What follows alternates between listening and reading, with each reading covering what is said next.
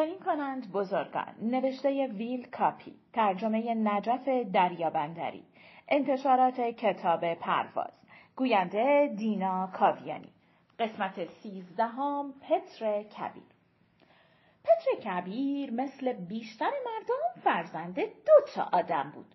من حرف بی خود نمی‌زنم. بعضی از مشاهیر تاریخ برخلاف بیشتر مردم فرزند یک آدم بودند. پتر فرزند تزار الکسیس میخایلیوویچ رومانوف و ناتالیا کریولانا ناریشکین بود. روسها از همان قدیم اسمهای عجیب و غریب روی خودشان میگذاشتند. انقلاب هم نتوانست این عادت را از سرشان بیاندازد. بنابراین از دست ما چه کاری ساخته است؟ مادر پتر زن دوم پدرش بود و خوب که فکرش رو بکنید می‌بینید که این هیچ جای تعجبی ندارد. پتر در کودکی آثار هوش فراوانی از خود نشان می‌داد مثل همه بچه ها. معلمش نیکیتا موویسیوویچ زوتوف پتر را طوری تربیت کرد که خصایل فردی و جبلی خویش را حتی الامکان از قوه به فعل بیاورد. به عبارت دیگر او را لوس بارآورد. بعدها شغل دلغک دربار به این معلم واگذار شد چون که تزارهای روسیه همیشه عقیده داشتند که کار را باید به کاردان سپرد.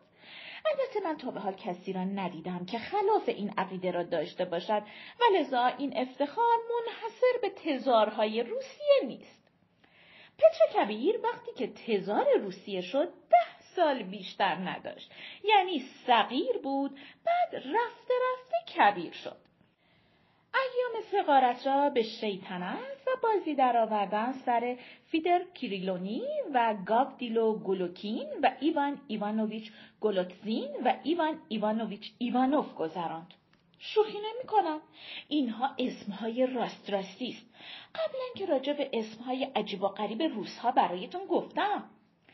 پتر صغیر از شوخی های بامزه خیلی خوشش میآمد. مثل شکستن دندان اشخاص به وسیله تبر یا منفجر کردن کله اشخاص به وسیله ترقه و نظایر اینها. حسن کار در این بود که در دستگاه تزار آدم برای این کارها فراوان بود و پتر از لحاظ وسایل لازم برای بازی های کودکانه هیچ وقت در مزیقه نمیافتاد. وگرنه اگر قرار باشد بچه برای شکستن یک دندان یا منفجر کردن یک کله هر روز حساب پس بدهد و مورد استنتاق قرار بگیرد این قبیل بازی ها به کلی لطف خود را از دست می‌دهند. و اما در این ایام کشور روسیه را سوفیا خواهر ناتنی پتر اداره می‌کرد. سوفیا خیلی بانوی خوبی بود و به نهزت بانوان خیلی علاقه داشت. اما نمی‌دانم چطور شد که یک باره به فکر کشتن پتر افتاد. اما چون نقشش نگرفت پتر هم عصبانی شد و سوفیا را گرفت انداخت توی زندان تا سر فرصت بنشیند و راجع به این قضیه فکر کند. انسان خوب نیست نقشه قتل اشخاص را بکشد. اگر از دستش در رفت و کشید صلاح شخص خودش در این است که کار را یک سره کند وگرنه طرف دشمن خونی آدم می شود و هرچه هم آدم بگوید منظوری نداشتم به خرجش نمی رود. به این جهت قتل نفس همواره در زمره اعمال زشت و ناسواب شمرده می شود.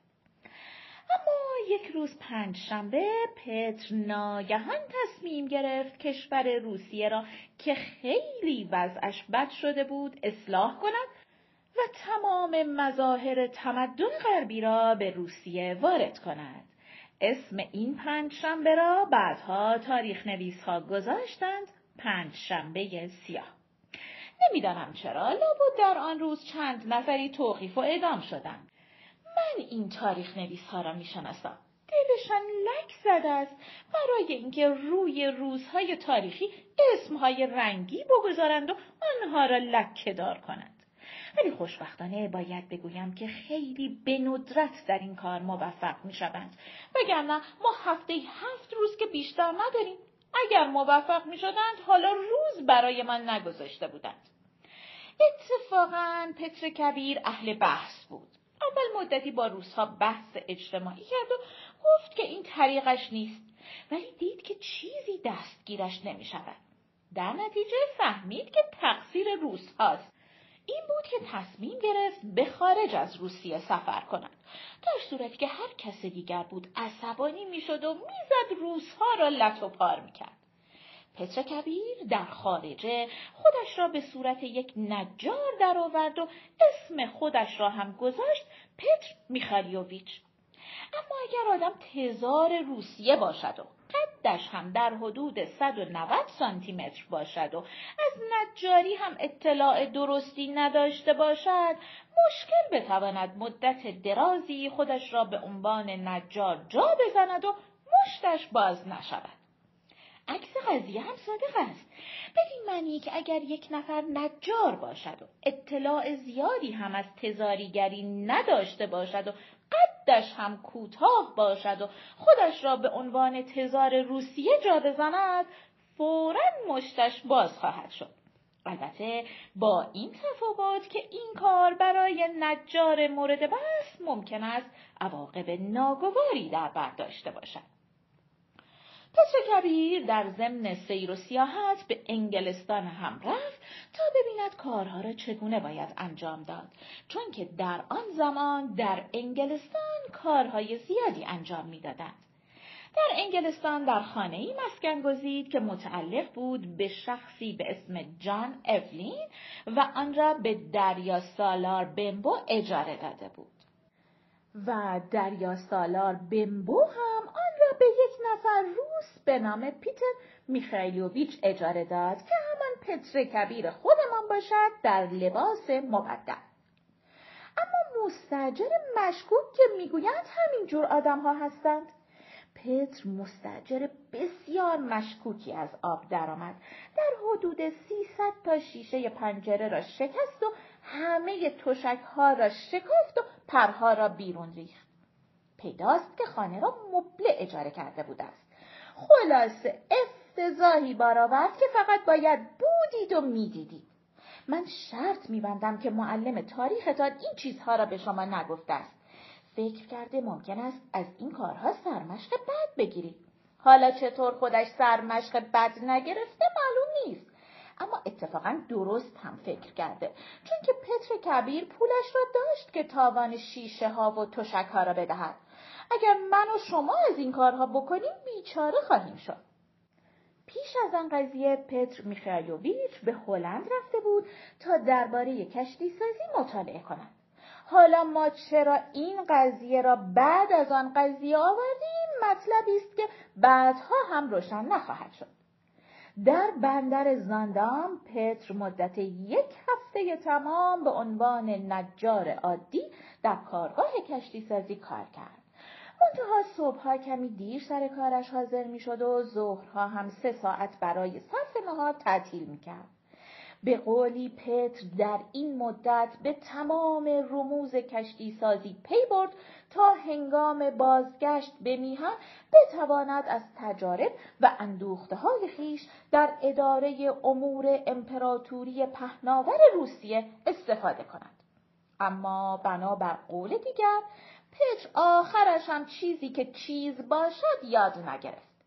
گرچه پتر نجاری یاد نگرفت اما در عوض برای اداره جلب سیاهان هلند بد نشد چون که خانه چوبی کوچکی که پتر در ایام چیز یاد نگرفتن در آن زندگی می‌کرد حالا زیارتگاه سیاهان است بنابراین آدم نباید در زندگی معیوس باشد زیرا سعی و کوشش هیچ وقت بی نتیجه نمیماند. اما پتر مقصودش فقط این بود که همینقدر کاری کرده باشد که بعدها بتواند دربارش پرحرفی کند. بنابراین خیال نکنید که وقتش را بی خود تلف کرد. سیر و سیاحت پتر نتایج دیگری هم داشت. شاهزاده خانم سوفیا بیوه فرمانروای هانوور بعد از دیدار پتر نوشت پتر میله های های ما را به جای دنده های من می گرفت و می گفت این بانوان آلمانی عجب دنده های پهنی دارند. معلوم می شود که بانوان آلمانی پتر را همینطوری دست به سر می کردند وگرنه حوصله به خرج می دادند و شکمبندشان را در می آوردند. پتر بالاخره از پاریس به یکی از افراد خانوادهش نوشت همش یک شیشه ودکا برایم باقی مانده است نمی‌دانم چه کنم. و در این هنگام بود که از اطراف و اکناف روسیه صدای قاطبه مردم بلند شد که اصلا این چه وضعی است؟ چرا پتر به روسیه بر نمیگردد؟ سرانجام پتر به خواهش جمعی از دوستان به تقاضای قاطبه مردم ترتیب اثر داد و پس از مطالعه مظاهر تمدن غرب از نزدیک و دیدار اسقف کانتربری و دریافت درجه دکتری افتخاری از دانشگاه آکسفورد به روسیه بازگشت و گارد ملی مسکو استرولوتسی را اصلاح کرد. بدین ترتیب که چند تن را به دارا و چند تن را روی آتش ملایم کباب کرد و بقیه را هم زنده به گور کرد. در روز اول اعدام گارد استرولوتسی پتر با دست خودش دیویست نفر را گردن زد چون اصولا آدم زحمتکشی بود. بیست نفر از افراد گارد را هم در مجلس مهمانی گردن زدند. پتر بعد از ساعت اداری هم کار می‌کرد. افراد استرولوکسی به قدری فاسد بودند که در حدود دو هزار تن از آنها را گردن زدند و اجسادشان را در تمام مدت زمستان در میدانهای شهر گذاشتند. ولی برخلاف خود افراد که فاسد بودند اجساد آنها به علت سرمای شدید زمستان روسیه فاسد نشدند. اما کسان و خیشان افراد گارد استرولوسی خیلی از این کار بدشان آمد به همین جهت داستانهای خیلی بدی راجع به پتر سر زبانها انداختند که بعضی از آنها مطلقا دروغ بود بعدش پتر بویارها یا محافظه کاران پیر را مجبور کرد ریش های سفیدشان را که پر از شپش بود بترشند. بویارها خیلی به ریش و شپش خودشان وابسته بودند ولی این حرفها به خرج پتر نمی‌رفت. آخر از لجش فرمان داد علاوه بر ریش قباهای بلند بویارها را هم قیچی کنند. تا مدتها علت مخالفت پتر کبیر با ریش پیرمردها روشن نبود بعضی ها می‌گفتند که خودش کوسه است و از دق دلش ریش مردم را می‌برد اما تحقیقات بعدی دانشمندان نشان داد که منظور از این کارها پایان دادن به قرون وسطا و رساندن روسیه به قافله تمدن بوده است بعضی از پیرمردهای روس به قدری به ریششان علاقه داشتند که وقتی ریششان را قیچی می‌کردند خم می شدند و ریش را از زمین بر می داشتند و توی جیب قبایشان می گذاشتند و وقتی سر پاسبانها را دور می دیدند توی کوچه پس کوچه ها ریش را با دست زیر چانهشان نگه می داشتند. که چی؟ وضع اقتصادی در آن ایام خراب بود و ایالات متحده آمریکا هم نبود که با کمک های اقتصادی و نظامی مردم را از ورطه نیستی نجات دهد. به این جهت پتر کپک تازه‌ای سکه زد که ارزشش چهل برابر کپک قدیم بود. در نتیجه وزن و اعتبار پول روسیه چهل برابر شد و مردم از ورطه نیستی نجات یافتند. پتر اصلاحات مالی دیگری هم کرد از جمله بودجهای تنظیم کرد که در آن مقدار کپکی که دولت بر اثر هر کدام از آن اصلاحات متضرر شده بود نشان داده شده بود از اینجا معلوم می شود که دولت در صدد استفاده مالی نیست. پتر رشوه خاری را هم به کلی قدغن کرد مگر در مواردی که شخص مرتشی نسبت به کاری که قانونا و رسما در حدود اختیارات اوست اقدام کرده باشد. پتر از همه چیزهای کهنه و قدیمی بعدش میآمد مثل شهر مسکو. این بود که شهر تازه‌ای در مناطق باطلاقی ساحل دریای آدریاتیک بنا کرد و اسمش را نمی‌دانم به چه مناسبت گذاشت پترزبورگ. بعدها خود روزها هم نفهمیدند که این اسم بی مناسبت است و به همین جهت آن را تغییر دادند. چهل هزار موژیک روسی چندین سال برای ساختن پترزبورگ کار کردند.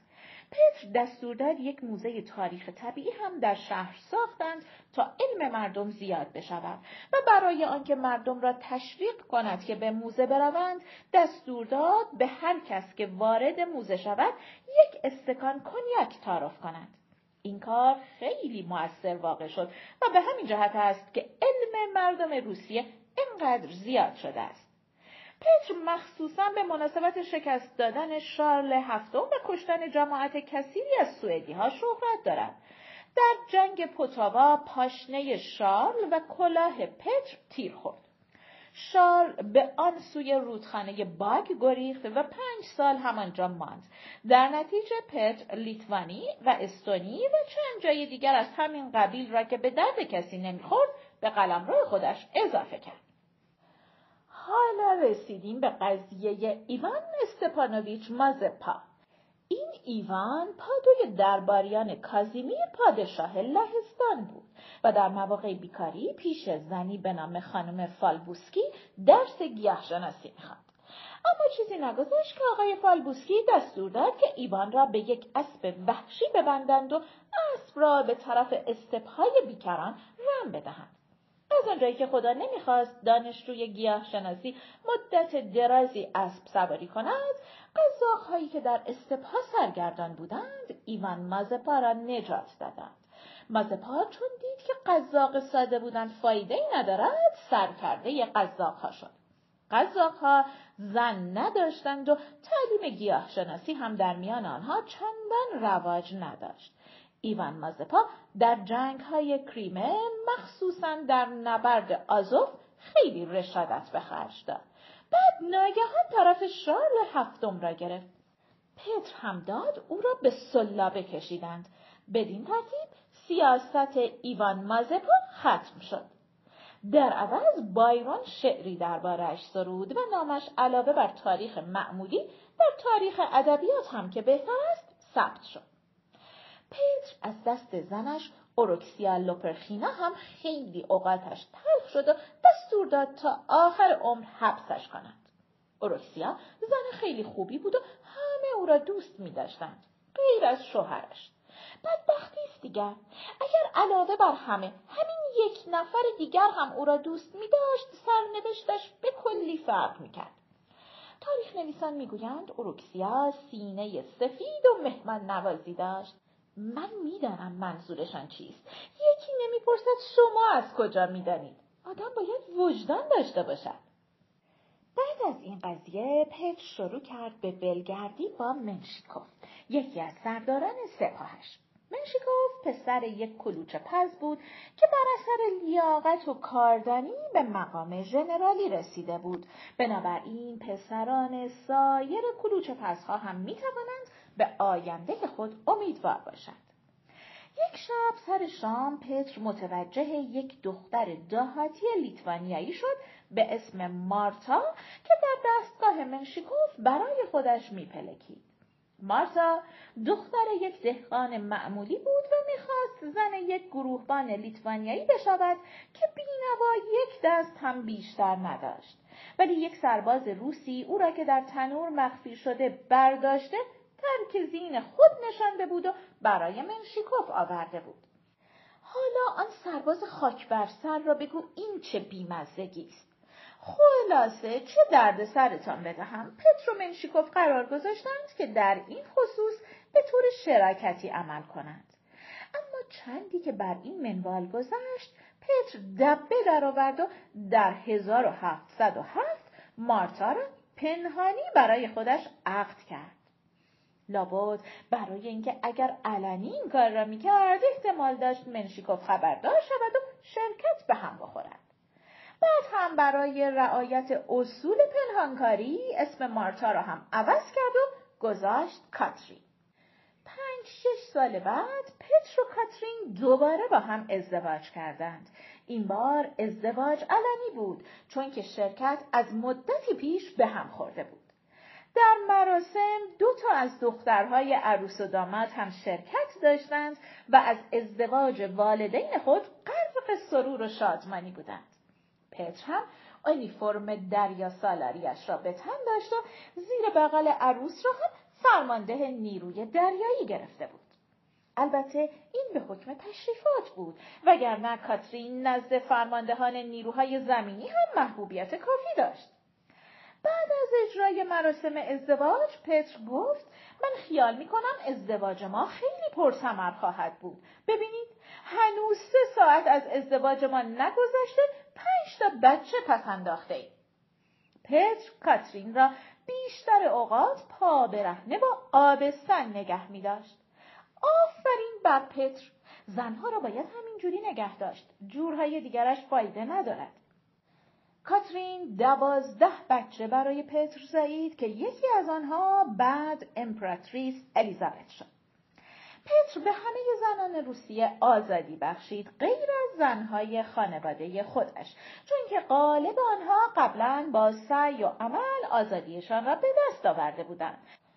ولیکن گویا پتر عقیده داشت که خانوادهش اصلا زن لازم ندارد.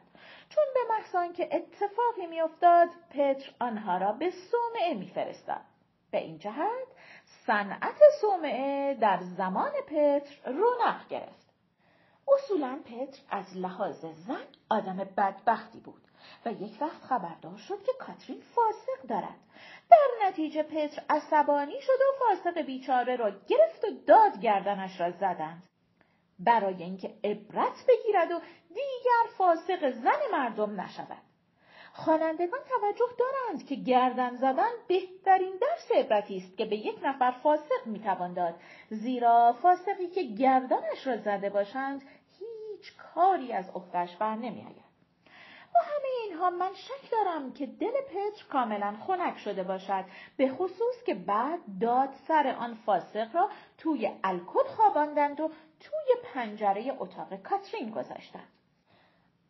کاترین اصلا و ابدا به روی خودش نیاورد و طوری رفتار کرد که انگار سر بریده توی پنجره اتاقش نگذاشتند با توجه به اینکه زنها در برابر این قبیل مناظر معمولا هزار جور قش و ضعف می کنند باید اذعان کرد سوء زن پتر احتمالا بی اساس بوده است وگرنه قضیه به این سادگی ختم نمی‌شد.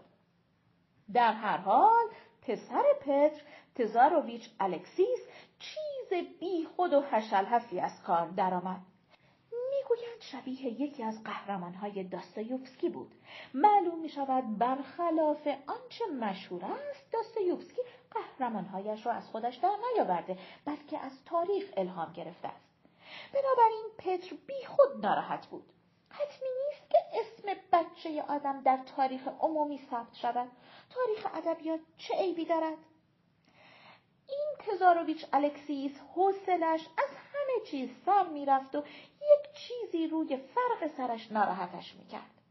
یک ربد و شامر کهنه که دگمههایش هم افتاده بود میپوشید و صبح تا غروب کنار بخاری مینشست و ترشی و خیارشور می‌خورد. پتر از دست الکسیس خیلی ناراحت بود و غالبا او را به باد کتک می‌گرفت اما در جریان کتککاری طبعا الکسیس خیلی بیشتر از پتر ناراحت می‌شد بنابراین می‌توان گفت که پدر و پسر هر دو از دست همدیگر ناراحت بودند. بعضی از تاریخ نویسان می‌گویند که پتر بالاخره یک روز الکسیس را زیر کتک کشت. بله خب ولی فقط یک بار این کار را کرد. از این گذشته مست هم بود. وانگهی کشتن پسر در خانواده تزارهای روسیه رسم بود. ایوان مخوف هم این کار را کرده بود. پتر کبیر که از ایوان مخوف کمتر نبود. در 1721 پس از برقرار شدن صلح بین روسیه و سوئد مجلس سنای روسیه لقب کبیر و پدر مملکت و امپراتور همه خلق روس را به پتر داد. پتر هم خوش خوش شد. همه می‌گویند که پتر آدم خیلی نازنینی بوده است پس این حرف باید درست باشد حقیقت این است که پتر وقتی که مست نبود و در حال تشنج عصبی هم نبود آدم خوبی بود. فقط اشکالش این بود که به ندرت اتفاق میافتاد که در یکی از این دو حال نباشد. چون از قدیم گفتند از دو حال خارج نیست. اما وقتی که پتر از دو حال خارج بود آدم خوبی بود.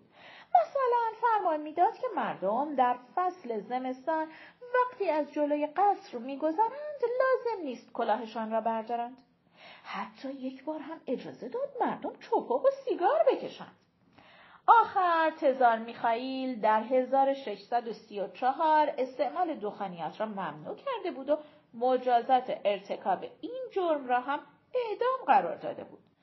در چنین شرایطی اگر کسی به استعمال دخانیات مبادرت ورزد احمق است و اگر از استعمال دخانیات خودداری کند بی غیرت است.